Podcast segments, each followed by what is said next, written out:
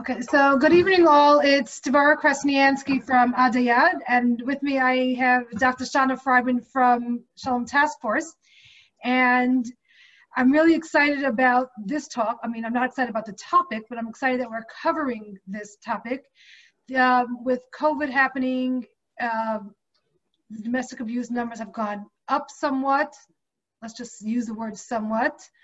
Um, and there's a lot going on and I think that's important for us to really recognize what is happening for the people who are in these situations, what is domestic abuse, and how we could be supportive.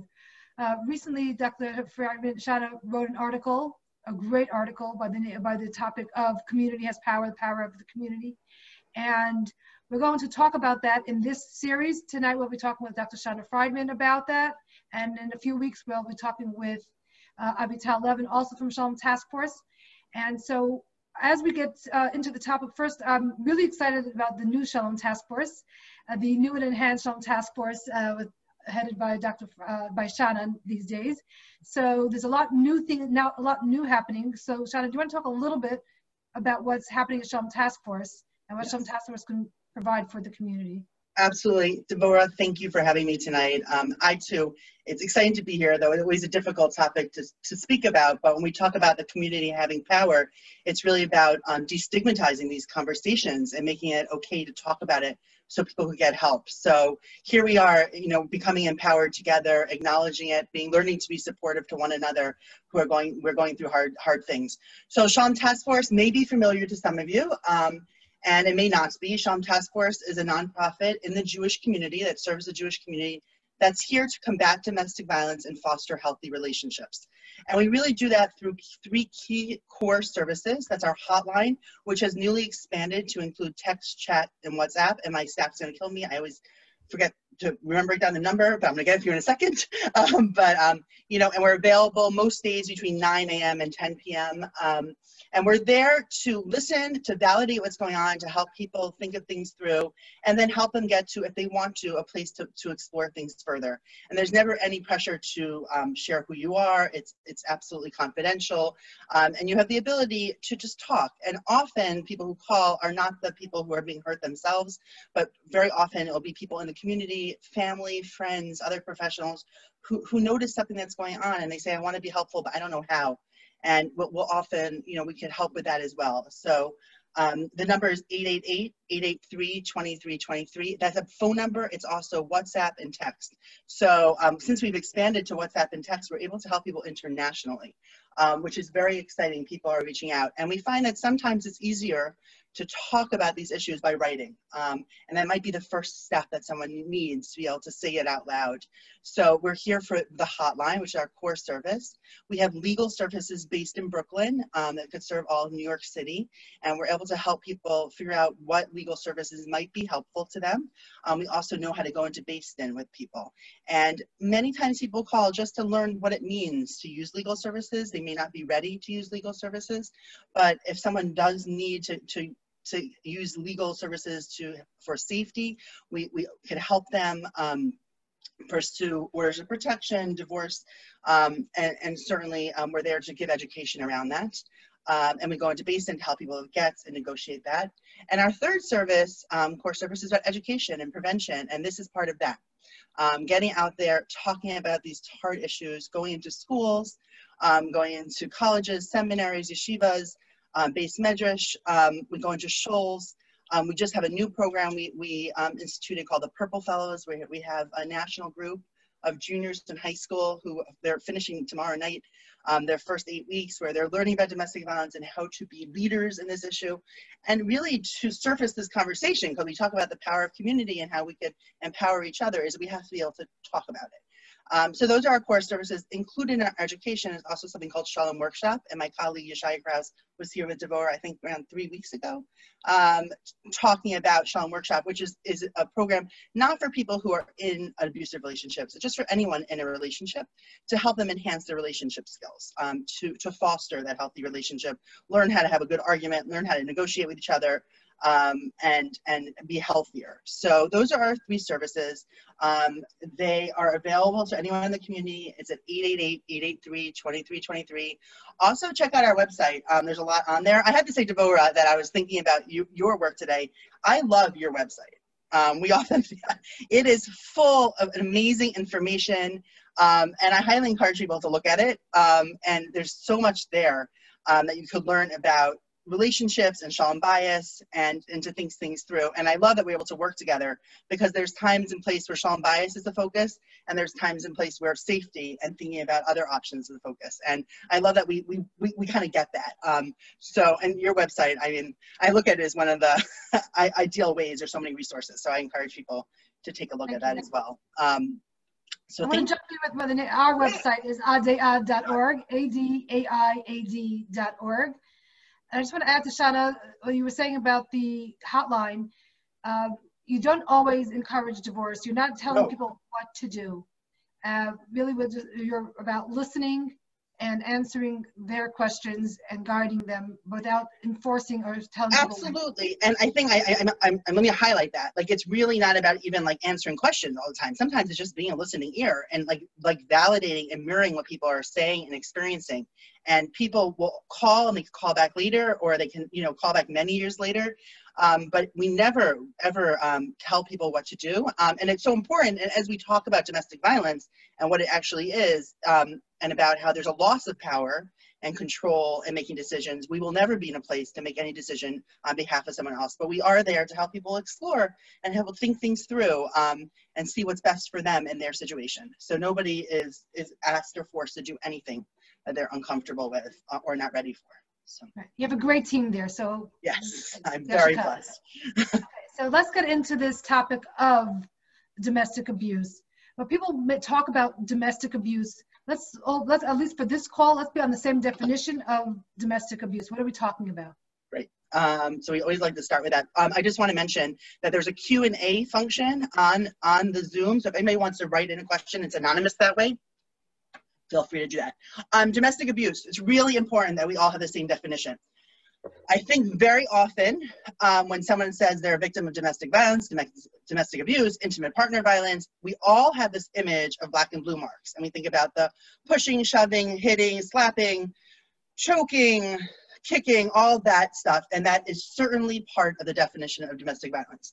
But if we were to walk away this evening with one takeaway, and I hope we have more than that, is that we have a broader definition for what domestic violence is. And people use different terms. Um, the literature, like the academic literature, usually uses intimate partner violence, IPV. Um, something Deborah and I talked about is this new idea of talking about intimate terrorism. But basically, it is this this this dynamic within a relationship where one person um, uses power, it uses different tactics of power to obtain and maintain power and control over that other person, and there's a level of fear. So there's three components we're looking at. We're looking at a pattern of behaviors, we're looking at this dynamic of power and control, and there's fear. Um, and I do have some graphics. I don't know I want to bring it up right now, but I want everybody to think about those things. And so obviously, physical abuse will encapsulate all three, right? The person, there's power, there's control, um, there's there's there's fear. But there are many ways that someone who's abusive can can have the same have power and control, obtain and maintain power and control without being physically violent. Now, there's often like an overt or covert um, threat of physical violence. Um, and then maybe there has been an incident or threat of an incident, um, but it doesn't have to happen frequently to know it can happen. And it doesn't even have to happen always. It just needs to know there's the capacity for it to happen, right?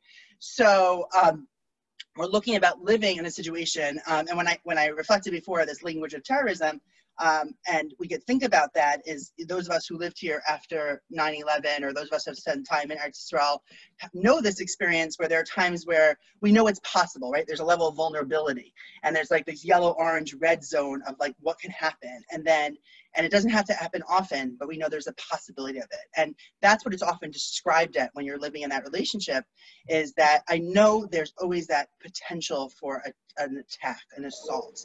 And that that defines the relationship and it um, impacts how we function and it creates the environment of power and control. So what are what are those ways that people do it i mean that's really like what are those ways so if we're gonna if my takeaway is how do we define it you know we're pattern behavior that's about obtaining power and control and there's a level of fear there's the physical abuse um, there's sexual abuse and and there's certainly sexual abuse within relationship within marriage um, something that we don't generally talk about um, but there's coercion there could be marital rape um, there could be um, sexual assault during niddah. it's something to think about and something for us to unpack together there's emotional and psychological abuse. Um, people often distinguish between the two. I, I put them together, but it's really attacking someone's sense of self, their sense of self-esteem, um, their sense of reality. Um, and it could be done in so many different ways. It could be verbal attacks. It could be, it could be something that's like gaslighting, making the person feel like they're crazy, like they moving their keys or making them second guess themselves. And so much of that impacts the ability for the person to think clearly, right, and to trust themselves. Um, a big dynamic around power and control is isolation. And, you know, everyone listening has gone through some level of social distancing, I think globally, and we know how, how challenging it is to feel isolated, and to feel alone.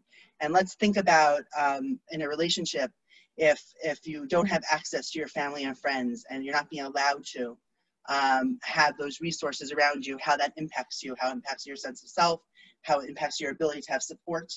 Um, so isolation is a, a big part of um, of abuse. Someone just wrote in silent treatment for days, right? So it could be verbal attacks. It could also be withholding right? It's it's there ways that you you power and control. So there, I think about the different ways um, that people could abuse is like the toolkit of the the abuser or the person that hurts or the perpetrator. Uh, what how can that person um, become powerful and have control of the other person? So through isolation, through having physical attacks, having sexual attacks, being emotionally and psychologically abusive. Um, and it's it's important to, to, to remember it's not about an incident, it's not about a fight, right? It's about a pattern. Um, people asking for examples. Yeah, thank you for keeping me on track with that. I love I love the interaction. Um, so some some examples of of isolation, right? And I see that as like one of the core dynamics of of abuse, and I also see it that way because um, when someone's in a relationship and they don't have the the external resources of friends, family, and colleagues, when they choose to, to look at the relationship and they choose to make any changes, they're alone. And it might have burnt bridges, and then they have to recreate and find and rebuild um, support systems. So, what does it look like? It may look like, and it's very subtle. You know, nobody would marry someone, or I would say most people would not marry someone who, on their first date, like slaps them, right? And and you know assaults them. Like it's a very subtle process. So um, it may be when they're dating um, and when they're and they're when they're engaged it's about your friends are not good enough for you. Or like you know we'll see in our community like you know they're not as firm as you are or you know you shouldn't hang out with them or i i really love you. There's a possessiveness. You know i really love you. I want you to spend all my time with you. And there's no voice back to say no i want to hang out with my friends or like i need some space to do my schoolwork. Um, and it, it slowly slowly um, chips away at the person's ability to have those relationships to, to, to function, right? Some level of self-determination. So um, their their ability. So isolation is one one way someone really does it. And i see it as really important because later um, it, it really does impact people. I'm loving that people are writing things in i don't know if you see it but some of the other things we see here and i was going to get to some of this is digital is digital abuse. Um, and it's so interesting how that's changed. I think back to a, a situation i helped with. It was probably 2002 so it was a long time ago. And one of the the dynamics in the engagement was that he gave her a beeper right? This was like early cell phone years. So he gave her a beeper so he could always like be in touch with her and call her. And in some way that could feel sweet, right? But it became that he was like monitoring where she was and why wasn't she calling back in time? And it became like very intense that she had she couldn't take care of anything but take care of him. And and it impacted her life and she she she you know her family was impacted she eventually um, did not she did break the engagement she chose to break the engagement um, and then you think that now the power of cell phones which you know it's sitting right here and it's more powerful than any computer we had when I was growing up, um, and the ability to stalk someone that way, right? Or um, how to how it um, you know, we use these apps. My children are still young. Hopefully, you will not meet them tonight. They made a little appearance before, but hopefully, you'll not meet them tonight. My children are young, but I know my friends who have teens, right? They like having things on the phone that says where their kids are all the time. It's a fabulous tool, right? But is that a great tool if you're being controlled. Like, how do you go to your therapist, right? And you don't want him to know about it because you want to have your own space to take care of it. And he knows exactly where you've gone. And I remember I, I used to be, um, I, I, used to treat people, we would sometimes, you know, we wouldn't, you know, usually your therapist you see every week at the same time. That's like a standard practice. And, but we couldn't do that because he'd be tracking her. So we would have to like, you know, Thursday and then Tuesday and then Monday evening. And like, we'd have to think of ways, you know, what would be the excuse that he would be able to see that he would, what street she was on? Why was she always visiting there? Was it because her mother had physical therapy on the block and there was some sort of, you know, way we thought about it? So there's this monitoring. And then, um, you know, there are all these ways. I'm not a tech expert, but technological and digital abuse is really, um, it, it happens often. It happens in our community. Um, people are, you know, you could ghost someone's phone and know everything about them. So even if you're post relationship, they could find things out about you. Um, they know where you are. They could, they could do things on social media. And we're not talking about the cyberbullying only, but like they could, they could, you know, find out about you that way. And then, you know, when you see, um, you see that there's an intersection between sexual abuse and um, technology abuse. And, you know, it's important to just say these things, but like using pictures from within the relationship and using that as a threat, right? If you choose to leave me, or if you tell anybody what's going on here, um, those pictures I took of you, I will WhatsApp to our whole community. Um, and, you know, using that as a threat. So there are, um, there's a lot that, that, that people, um, there's a lot going on with digital abuse. Um, there was just a law, um, we, were, we were involved in and helping advocate for it. I found out it finally passed. It finally was um, it was finally signed by the governor in November. Um, that includes digital um, um, digital abuse as part of an order of protection. Finally, so that like let's say the smart houses that some of us have i do not but some you know if like you might think you're crazy if you leave your it's another way of gaslighting right like changing it from afar knowing what's going on so um so there's a lot of things i i there's more i mean i can keep so we're talking about you know all these oh, things i think we'll share the the, the wheel the domestic yes. abuse wheel so people can see all of it in detail and they can yes. actually see it and read it um I just want to mention, just talk for a second about the uh, financial abuse. Yes. What that okay. would look like. Um, and we're getting a lot of good um, things. So financial abuse, someone already put up here, and it's very interesting. So financial abuse is not budgeting, and I think that's where we're going to make some distinctions, right? Um, the same way as having argument in a healthy or healthy enough relationship is not verbal abuse. Budgeting as a family is not financial abuse. It's more of uh, when one person has no access to any funding and has no voice about it. So, um, you know, I kind of always joke on the side, like we should all be on a budget, but that's very different in which someone has no um, access. So what it often looks like, and I'll, I'll share a few examples, is um, you know, and I'll use she as the victim. We do know, we do see men who are also victim survivors, and I, I want to say that I'm going to use she because the more reported cases of women. Um, you know, she she works and her paycheck goes into an account that she has no access to, and then she has no money to buy food for her family. Um, she may not be able to, you know, I think of one woman that I I worked with for many years. Her husband, um, she did not work, but that was because it was a choice they made. You know, he had a high earning um, job. She didn't have enough money to buy food. That the agency where I worked, she would take home a bag of, of macaroni and tuna every week because she needed to feed her young children. You know, and here is this family that, you know, certainly that was not, they did not need to use a food pantry, but she had no access to it. And it would play out that she had no access to money for, for ingredients to make Shabbos, and he would do the shopping and show up literally five minutes before licht benching with raw material, like raw food, and say, okay, make Shabbos. And you know, how does that how does that play out, right? So here she was trying to pull off Shabbos, and that, that, you know, you think about what how that impacts her sense of being. Um, they're um, taking away someone here wrote taking away food stamp card yes taking away food stamp that tracking every purchase being on a on an absurd budget where you can't you can't buy necessary products and not because of financial issues in the family because that is a way of controlling I think about a young woman I, I worked with. Um, she came to to work with me after she she walked out of the relationship um, with her baby in her arms. She was she was it, it, it, escalated to physical violence. There were a lot of other violence before then, and um, she had always, always always worked. She was in her late twenties when she got married, and she they lived in Queens. She worked in the city, and part of their early relationship, he was like, "Oh, don't go to work yet." Um, um, I, I love you so much. Let's have let's have breakfast. Let's like spend time together in the morning. And she was always late to work. And then he would call the work over and over every day. And eventually, listen, I'm also an employer, and eventually, you know, an employee who comes work to work every day late and spends the whole day on the phone with their their husband is no longer employed, right? And so she she became more and more dependent on him and that was really the start of when it became very abusive and so it all it was part of his power power and control um, you know, and she she did she did rebuild her life, um, but it was it was after it became physically violent that she was like this this can't work anymore. Her child child was right there. So I mean, financial abuse is very real. Um, someone wrote here, and it's interesting. Um, people should hide money for themselves. We could talk about. I don't know if we're going to talk about today about what it means to do a safety plan and to think about um, like what is necessary um, to like what we should be doing to prepare. I don't know that that's our focus today, but we could we could go we can, we, can, we can have a follow up. But our yeah, focus is more about how to recognize how to, what is abuse. That's that somebody, if you or somebody and you, a loved one, somebody in Shul next to you, what might be going on for them. But Shana, you described a lot of abusive behaviors.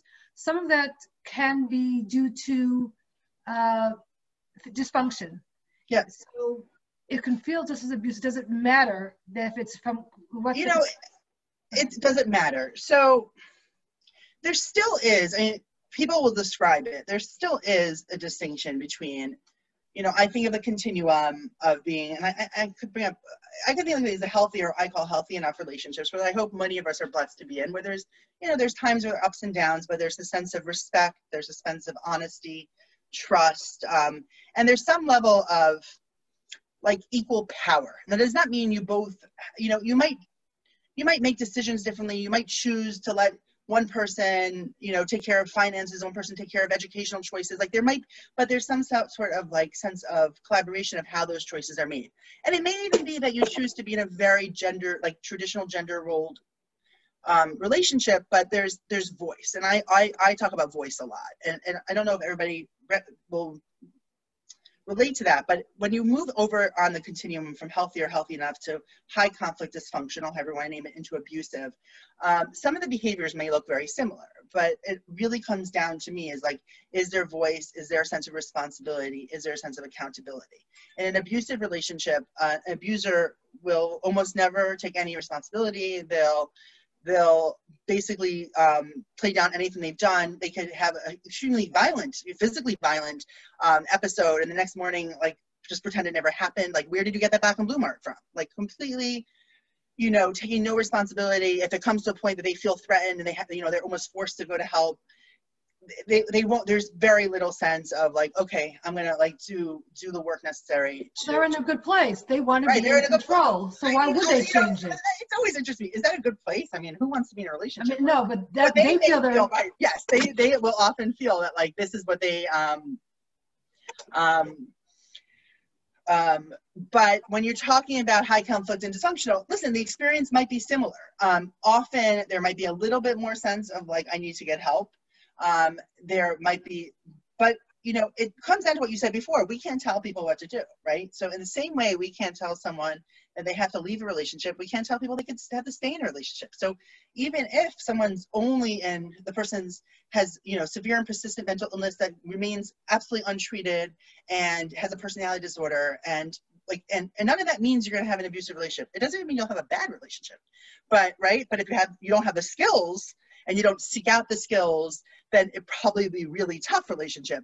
But the same way, we can't tell those people they have to stay because it's not abusive. Like people really need to um, be be respected. That they're allowed to make the decisions. And you know, so much of this is all about power and control. And when we're in the place of helping, um, we need to remember that we don't want to um, just Uh, be, to replicate the same dynamic of power and control, right? So, so much of us, and I think that that's like really what happens, right? Is that, you know, we see this happening, and we'll talk about what you might see, but like we see this happening, so we go in there and we rush in there, like you need to leave, and that, and though it's coming from a place of like love and care, it's basically the same dynamic of you're telling that person that they can't make their own decision, and we're going to tell them what to do. Now, um, there are ways, and Avital, uh, my colleagues, going to speak about it more in a few weeks, but there are ways of how to speak about it. But, um, and we have to remember that. So someone may be living in a high conflict, dysfunctional relationship.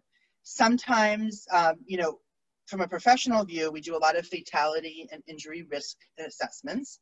It's a hard thing to talk about. It's not, you know, but so sometimes high conflict relationships can be dangerous. Um, kind of weird to say, right? Because if someone's completely out of control, um, they may behave very dangerously. Um, so we'll look at we'll look at some of those behaviors, but no one. Um, I don't think anyone can tell anyone what they have to do in their relationship. Um, I think we need to, to you know, we talk about the power of the community and how we could have we could create community is really about I think taking a stand back and saying like like I, I can't tell you what to do. What can I do to be supportive?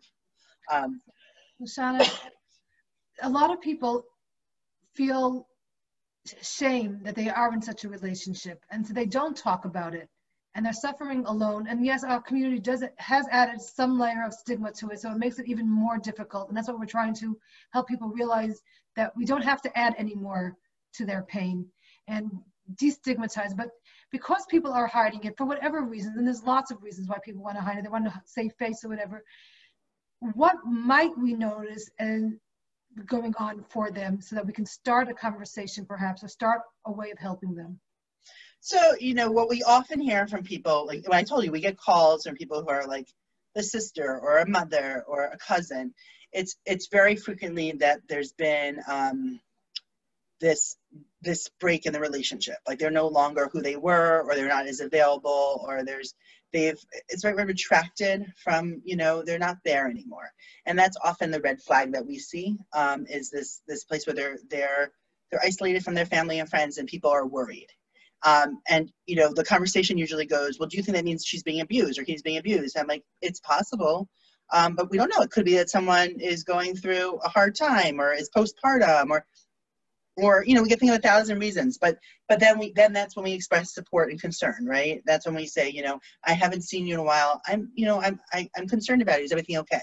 You know and if it turns out that she's just going through just i'm not saying just but you know it's it's not related to abuse then maybe you could support her otherwise you know? Um, we don't we want to support people.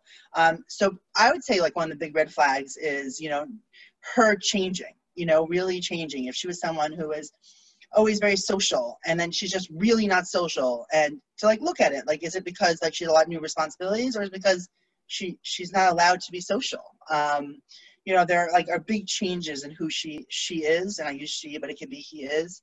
I would i would, you know express some level of concern. I, I don't know that i would say i'm scared your husband's abusing you. We don't want to do that but you know language very open language you're like you know i miss you. I'm wondering about you. Is there anything i could do for you? Um I'm thinking about you. And if, if you see something that does feel dangerous, to say, you know, I'm concerned about your safety. Is everything okay?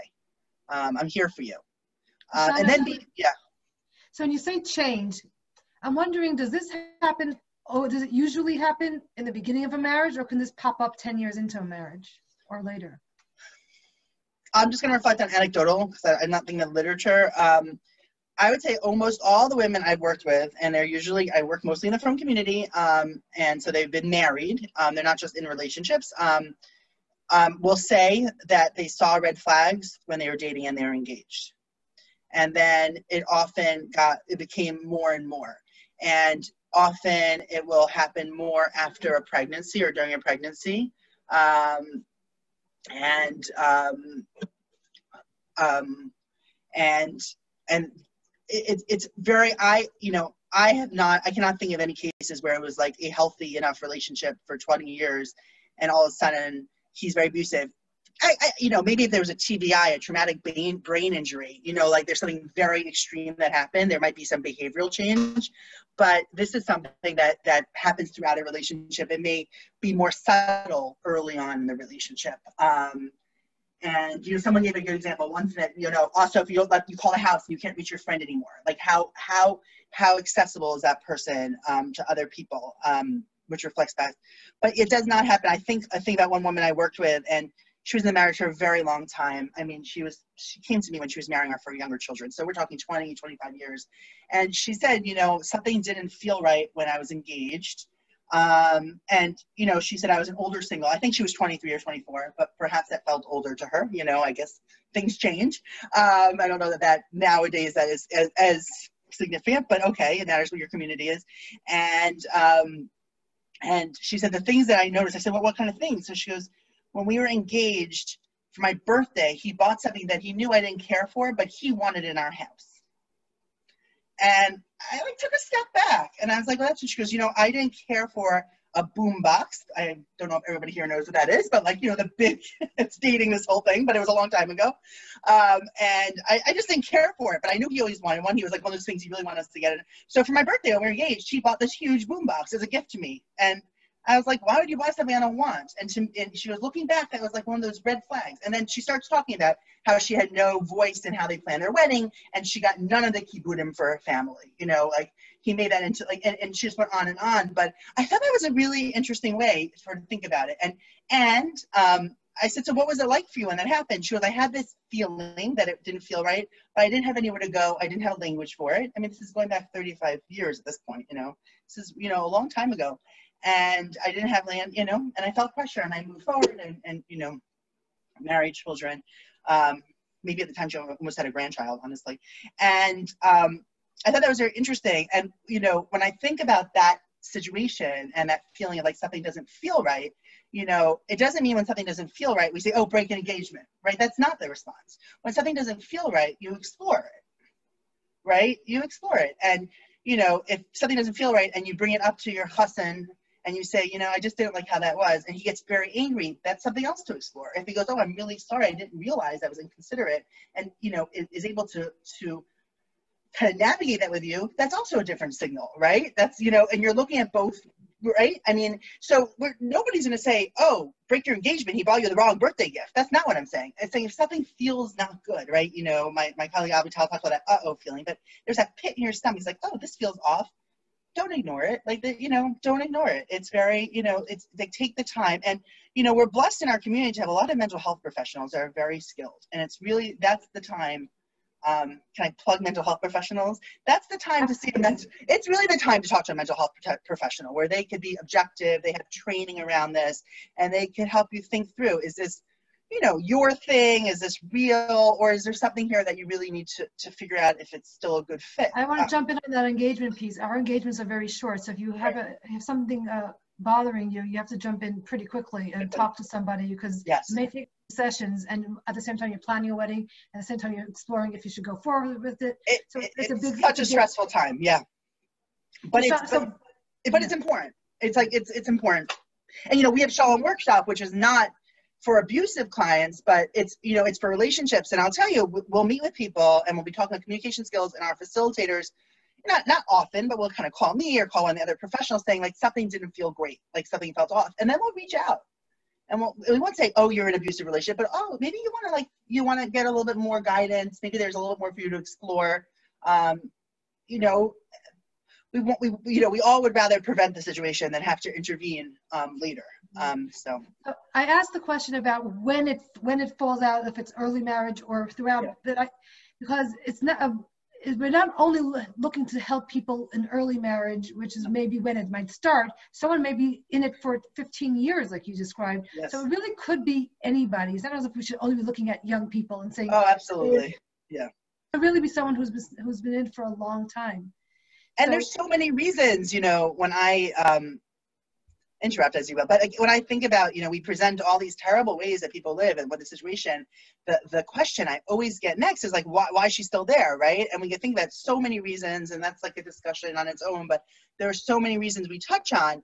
And so if someone's listening or you know someone, you, you know, we've worked with people who, who it is not atypical to work with people who choose to, to figure out what they want to do next after their children are married. Like it, it really may be you know, what is that 30 years into a marriage, 35 years into marriage, they've married off, you know, a large family, Kanai and they're kind of like, now I have to figure out what's not working for me. It could be people who are, you know, 15 years in. Um, it, it's, you know, I think about like the many reasons why people may not come forward early. And I hate when people say, why doesn't she just leave? I think we're putting the onus and the burden on the person who's being hurt to make all these decisions. But um, you know, the other way of framing it is like, what are the barriers to coming forward? Like, what what is it that makes it hard? And everybody here listening could probably type in 15 things that come to mind. Like, what's hard, right?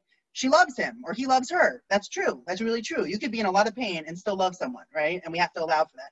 You know, it's scary. It's how do I financially even think about this? Is you know, we go on and you know, it so feels so shameful. I mean, I think something that we hear a lot is like what would like what will my life look like right? Like we live in very traditional communities. Even you know like we live in two parent family communities for the most part and there's a very there's a structure and we love our communities and we have a lot of joy and we we you know this is like we choose to live in our, our communities and what will it be like to be that single parent? Like how do i how do i even think about how do I think about That's the part that, you know, some of it is on her own and so like, you know, what will I be financial, you know, how can I support myself? Those are her own possibly, but things that come from the community, like how would I fit, fit into this community is something that we really have to work on. Yeah, I so mean, I, I contemplate it all the time. Internal, like the stigma or people not wanting to let their children play with someone right. of a, you know, of a divorced family. Like, what is that? Why? Right we have it was interesting someone said to me recently was talking to a woman who was post post divorce after a very violent relationship and she said one of the hardest things for her was that nobody would come to her for a shabbos meal anymore right like so much of her identity what she found joy in is us hosting other people for Shabbos meals. She was lots of people invited me and my children for Shabbos meals. Like I was that person that everybody made sure to invite, which is beautiful. It is beautiful that she was included in that way. But um, and but she was like i felt like an outsider because so much of my my like my social life was me cooking these beautiful meals and you know, i still want to be able to do that but nobody was comfortable anymore coming. And i i felt like an outsider. And i was like whoa you know that's something like and i was like we have to have a focus group because like how do we uh, you know I, how do we create the place in our community for people to remain active vibrant members of the community if their lives look a little they're not the conventional you know like would that allow people to consider other safe options you know? Um, it was really to me very eye-opening when you hear a comment like that right? Um, it was but there are all these these um, reasons and, and sometimes you know you know i guess we do focus a lot on younger marriages or newer marriages but you know if you just think about um, the what our lives look like, right? Like just a normal, like our the healthy enough lives where we're working and our children are in school and there's the physical and the dental appointment and maybe our kid needs an IEP and then we also have to deal with everything else in our lives. Like we're all we all all, all busy all the time. Like that's just the reality.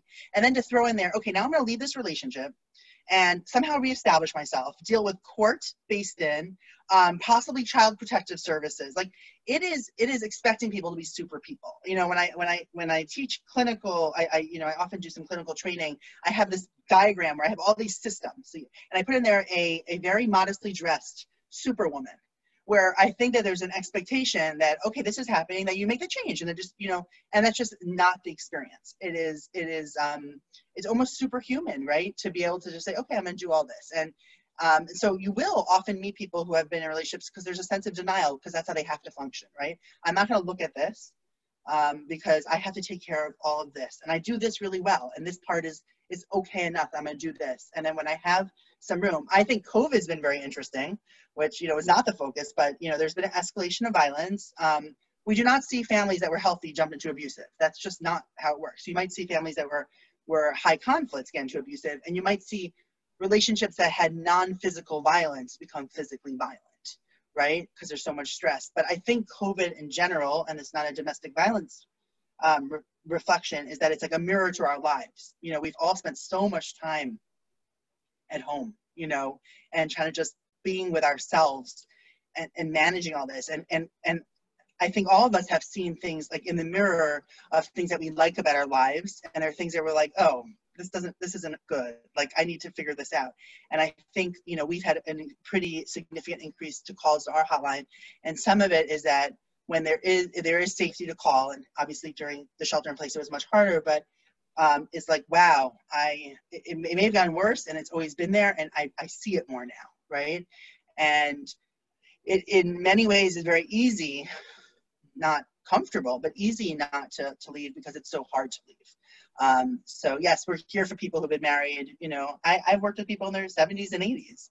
Um, you know, grandparents, great grandparents who, who you know, this was a time where it made sense for them to explore what they need for themselves. Um, and that does not mean they're leaving, but what they need for themselves. It may mean they just need some more support. They may need to be able to find other things in their lives that make them have a sense of empowerment.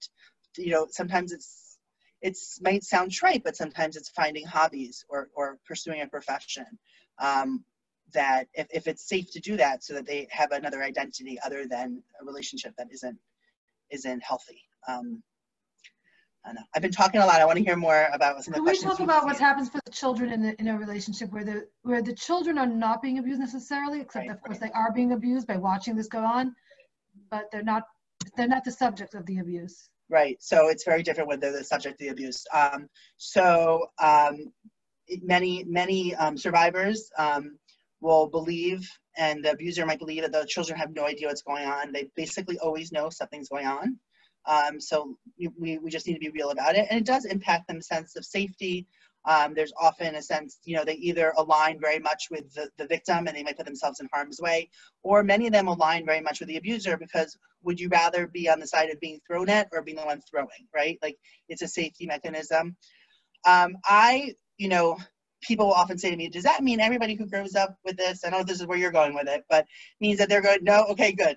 It's going to, is going to either, you know, there's like this, this language out there is like, if you grow up with it, um, it means you're going to be abused or you're going to be abusive. I don't, I, I don't know if you've heard that. I, I often hear that. The literature, Okay, doesn't, so the literature doesn't support that. it does not support it. It does not support it. And it's also, to me, as a therapist and as a Jew, um, just it's it's a terrible sentiment. Um, I think it's very fatalistic. It doesn't allow for healing. Whatever you want to think about it, um, and I don't I don't see anything positive about that that um, epitaph. Like people just say it and say it, and I hear it all the time. I hear from the women saying, "If I stay in this, it means my my son's going to be this, and my my my daughter's going to be abused, or it's for sure. Even if I don't stay, it means it's going to happen." No, it doesn't mean that. I mean, we all have great capacity for resiliency and healing and um, I wouldn't be in the work I did if I if I didn't believe that. And I'm going to meet my son. I'm working sweetie. Thank you, Boo. Um, um, so um, you know, I, I think it's so the children, but the children will experience you know um, symptoms of, of of stress and trauma. I mean, they will um, because they're living in a traumatic home.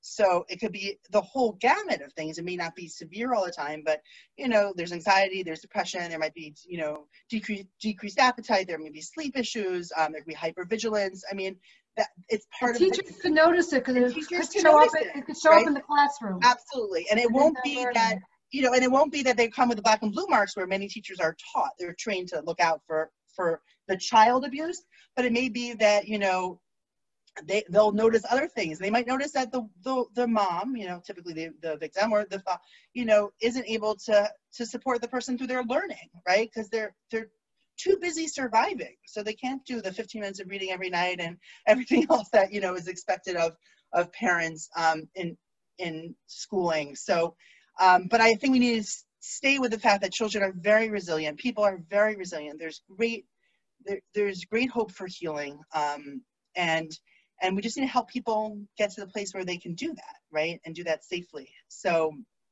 um, yeah i mean it's it's certainly hard. Um, i would say children are often the motivator to leave a relationship. I, I will say that. Um, you know. Sean, I want to talk about what does the abuser look like, yeah. And the and really. And it could be anyone. They don't have you know they're not funny looking. Um, they're not all unemployed or dysfunctional. Um, they could be um, i'm not saying everybody's an abuser but they are frequently people who in the outside are very confident and very well liked and charming and at home they are everything but. Um, and it's certainly part of why it's hard to come forward because who would believe that this you know, Rev, doctor, you know, president of the shul, whatever the role is in the community that you're coming from that has some level of prestige, but not only prestige, like communal engagement and, you know, giving and generosity, right? How can that person at home be completely different? We had a phone call to our hotline that I think about often. It was a woman who shared that she and her husband were just honored by their school. So there are obviously people who were generous, who were really engaged, you know, like and she she called she had taken our um, number out of a um, a newspaper four years before and she had folded it and put it into her little wallet like one of those like she described it as in one of those sections you know you have those you put old receipts. And she described she put it there and she she just couldn't attend to it. And her kids were getting older and she decided that she needs to she needs to figure out a plan because this wasn't long term but the description of her saying she's like we were just honored by our day school our, our yeshiva. And i'm talking and, and and she decided that her plan was that she's gonna she was calling from her workplace she had finally she had been out of the workforce raising the children now she was going back to the workforce and part of what her feeling of empowerment was to start working to see um, how she could take care of herself and then consider what the next steps would be.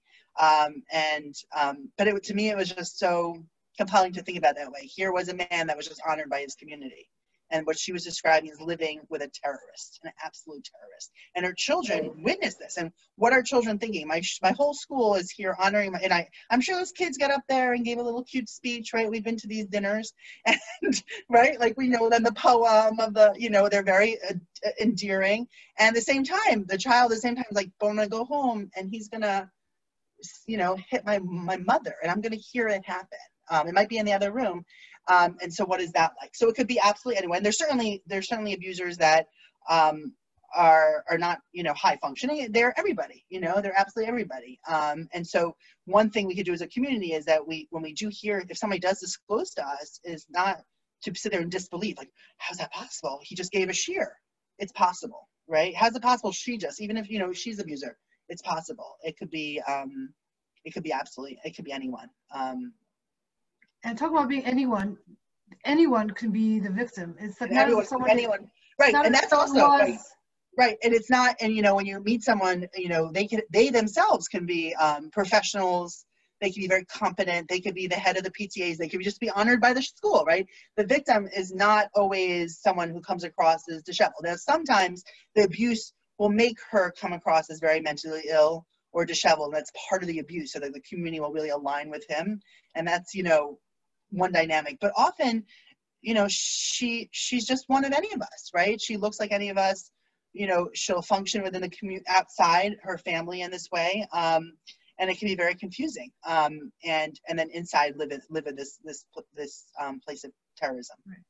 and the control is different in, in every relationship it's different. Like in this case when you're saying that she's the head of whatever he wants to really keep it hidden so he lets her out in yep, public. Absolutely and you know he lets her or he encourages her to have the job. her. so it's, it's a better alibi in a way. In, in some way you know she could be a, a, physician but her you know but you could say we go back to the financial abuse she could have a high earning you know job and at the same time the, the she might have no control of finances. She might have not a penny to right to to be able to you know it's like it, it doesn't have to look a certain way. And certainly it's in, uh, the word alibi is there. It's like a facade right? It's really like like how can how can she say she's abused? She has you know this role in the in the community. She's she's an empowered woman. Well she may be in that part of her life. Um, it may be a way of, of but she she is not at home. Um, and um, yeah it could be absolutely anyone on either side. Absolutely anyone. Um, and there's nothing and the the thing with this is that there's nothing that she does to to ag to, to aggravate it or to bring it on.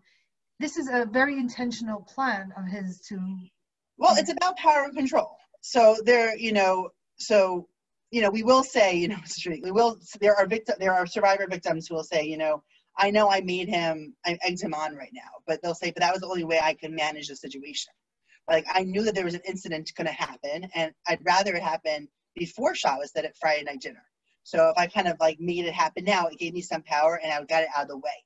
So, but it's not because, you know, when, when, you know, that's the difference, right? You know, someone discloses and you say, so what do you do? It isn't that what I did because it's never okay to be abusive, right? It's never, it doesn't matter if, you know, you're under a lot of stress. It's never, that behavior is never, it's never okay. You're, you're, we're all responsible for our own behavior. So even if she did something that made him upset, you know, we all do something things to our partner and spouse that may make them upset. I mean, at least I do. And, and but the response, you know, it's about response, right? And and um, having the entitlement to, to respond in a way that's so it's not her fault. It's not it's not any victim's her his fault either if he's the victim. Um, it's a you know it's a so, it's a behavior it's a choice. So it's not like it takes two to tango. Sometimes it's when there's a power differential there's not it's not takes two to tango. It's not a it's a power differential and it's counterindicated to go to marital therapy. It's absolutely dangerous. Um, and let's talk to that for a minute. When people suggest yeah. that you go to therapy and the therapy would be individual therapy. She individual therapy support if she Absolutely. can. Right. But, so the, the it, it should or, not be or a Rav. Right. Yeah, when someone goes to a Rav. Not be a shalom bayis counseling with a Rav. I mean, if there's any any power differential, um, if there's any level of coercive control, which we call non-physical abuse or physical abuse, they, they should not be speaking to a Rav about shalom bayis. I mean, this is not about shalom bayis. This is about power differential. This is dangerous, um, and it puts it puts the victim at, at greater risk when they engage in that. Right? You're basically giving you know, marital therapy is about both people taking responsibility for the dynamic. But a victim does not need to take responsibility for the, the dynamic of being abused, right? That's not her or his fault. Um, so I'm going to, so when people go to marital therapy, and they, people do, people go, um, and it's the first stop because that's what we do, right? We go, go to the couples counselor, go to the Rav, first of all, go to the Rav, the Mashpia, the whatever the is in your community, and, and, you know, and then the Rav may work with them for a bit and realize it's not working. So they said, oh, there's a really good marriage therapist. And, you know, and the marriage therapist, you know, the ones that are more skilled will kind of sniff it out and say, oh, this doesn't seem to be the place for this. You know, go, we're going to put you into individual therapy first. And, and then, you know, hopefully they'll, she'll, she, the, the victim will get the support she needs in that um, to, to be safe and to, to have validation and some level of healing. And then, I, I don't know what happens always to the abuser. That's not what we're talking about tonight. I don't know that, you know, I don't, I don't, I don't know that that is always effective, but certainly people should not be going to shalom bayis, um, working on shalom bayis or going to marital therapy when there's abuse. Um, But the challenge always is that people don't recognize it or don't admit that it's abuse, right. or they don't describe it fully as abuse even right. to themselves, and so they do try to believe that it's just a shalom bayis issue. Right. And then they end up falling into this trap. And then just imagine how it plays out is that you know what's going on? And she's not allowed to say anything. So it seems like nothing's really going on because she's not going to say anything because he's going to, i'm going to right there. And if she does say something she'll be beaten when she goes back home or there'll be some rep- like there'll be some maybe not physical violence but there'll be some level of abuse when she goes back home. Yeah it's really um, which is why these conversations are important where people can can say you know this they say, be able to say themselves yeah I, I may not be able to use the word abuse about my relationship, but this is not about me. Uh, uh it's not a two to ta- makes takes two to tango. This isn't about what I'm doing. This is about a behavior that he, you know, he is the abuser or she is the abuser, is choosing to do to have power and control. And I, I don't have a voice. I have no voice, and I'm afraid. Um, and you know, and and to, to put out there that you, you call us and we can help you find someone, but there, like throughout. I mean, this is mostly New York City. Listening, I'm assuming there's a lot of free services absolutely free services because um, if you're an abuse victim, you don't want to use your insurance, right? Because you don't want the EOB going back to the house so he knows that you're seeing a therapist, and you don't, you might not have access to funds to see a therapist. So, so don't feel that you have to go see a private therapist to get the help you need. There are very skilled um, um, practitioners out there that are available in, in programs to help you. Um, so the, frum and people who really understand our frum dynamics. Oh yeah, there's frum. Sorry, there are there are frum programs, frum programs, um, and and that's what we're here for. I mean, it's really our mission to make sure that people get the service they need, and they don't have to leave the community to do that. You know, that we're here. Um, um, yeah. I want to I, mean, I want to talk to the to the one who wants to support, and I think it's very important that they don't say go to a Rav or say use need shalom bayis in the same way that we don't want them to go to a Rav who doesn't know, that, that, may point them in the direction of working on shalom bayis. We ourselves don't want to point them into the direction of shalom bayis. And secondly, also is very important is not to go to him and say, how dare you do that to her? Right. So I'd say like the two the two principles. If someone discloses to you, don't do anything that would put her safety at risk. Like that. Like like, like just make that your like the you know don't do anything. So so if do you're no gonna, harm. Do no harm. There we go. That's the right way. Do no harm. You know, like she's gonna share with you. You might not know what to say. It's really hard to know, to know what to say. You know, even I don't always know what to say, right? You know, that's what I've been trained in. Like it's hard to know what to say. What you don't want to do is obviously you should keep confidence. You don't want to tell other people. It's it's been shared with you. And you don't you don't want to go to a Rav or someone who's gonna have influence on him and start getting involved in the dynamic.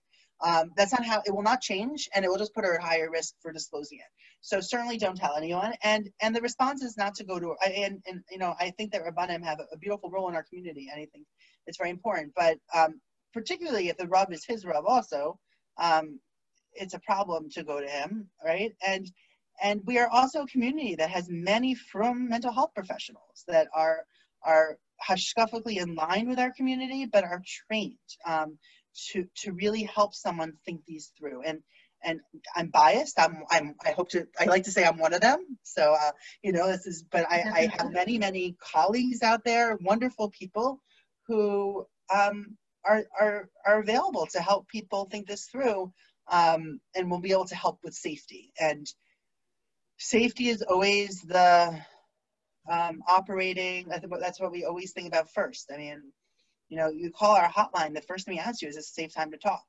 Even if you called, we ask them if it's a safe time to talk because we don't always, people are not always aware of their own safety. Um, that's our, our standard because do no harm. At the, at, the, at the, most basic level, we don't want someone to, we don't want to put anybody's risk. So if someone does disclose this to you, um, do no harm, call us. We'll help you think about what to say. We're here for you. Text us.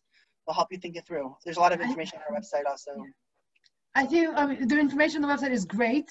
I think that talking to someone about the specifics of the case and yes. Shalom Task Force is there for that. Don't do, I would say, don't do anything on your, on your own. If you're not skilled in it, even if you're skilled in it, sometimes you're too emotionally involved. It's nice to get an objective opinion, a knowledgeable opinion of what to do. So even if you're slightly suspicious that something might be going on, get support of what you yourself should get support. And even if it means a therapist, even if it means paying a therapist to get some support and guidance of what to do because you definitely don't want to make it worse. And you know, and, I, and but, but again, don't let payment get in the way. Like there are really right. like like really yeah, sir, but like really call us. There's enough. Call, there's enough. There's, there's enough. enough out there. It, we are not alone. Like our community is really um has moved so much that we we have these services um, you know um, and i have wonderful co- you know other agencies i work with that i'd say do a really really good job. If someone does disclose it to you you know your stance is that they need to be believed. They absolutely just need to be believed. Um, you are not there to investigate it. That's not your role whatsoever. And you know it is thank you thank you for trusting me with that with that. This must be a hard thing for you to talk about. What can i do for you? You know i'm here for you.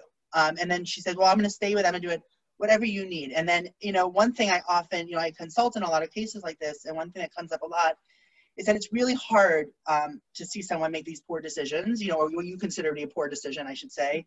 And it's it's frustrating, and the relationship may be very one way for a while, and that's what it is. And to accept that, that for the, that time, this will not be your friend that could support you back.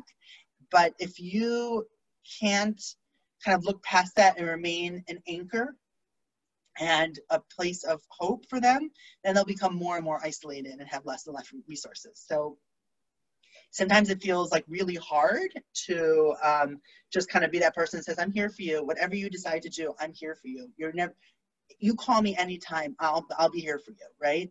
And you get so frustrated, you, you need to find your support somewhere else so that, that that person has some sort of, of you know, somewhere, someone out there who's going to believe them and help them because it is so isolating. Um, and it's so, it's, and that's many of the reasons people stay and, and are in danger. Let's not worry about staying. People are remain in danger and have real risk to their safety is because they don't believe anyone will believe them. Perhaps they have told people and the question is, oh, what did you do? Or there must be more to that story, right? Or, you know, you're married, try it more. Um, and then, and then it puts them at much higher risk. So um, and, and like you said, pregnancy and right after birth is one of the bigger one of the bigger times.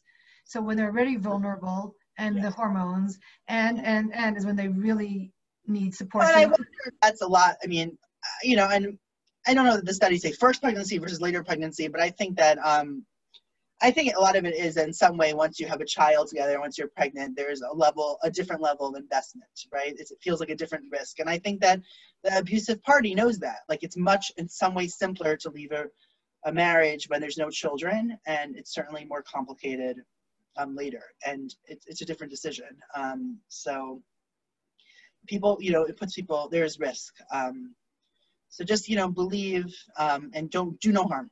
Do no harm. And we're here for you like Devora is very knowledgeable. Um, she'll help steer people in the right direction. We're, we're available, and there are many colleagues um, throughout the country, I'd say.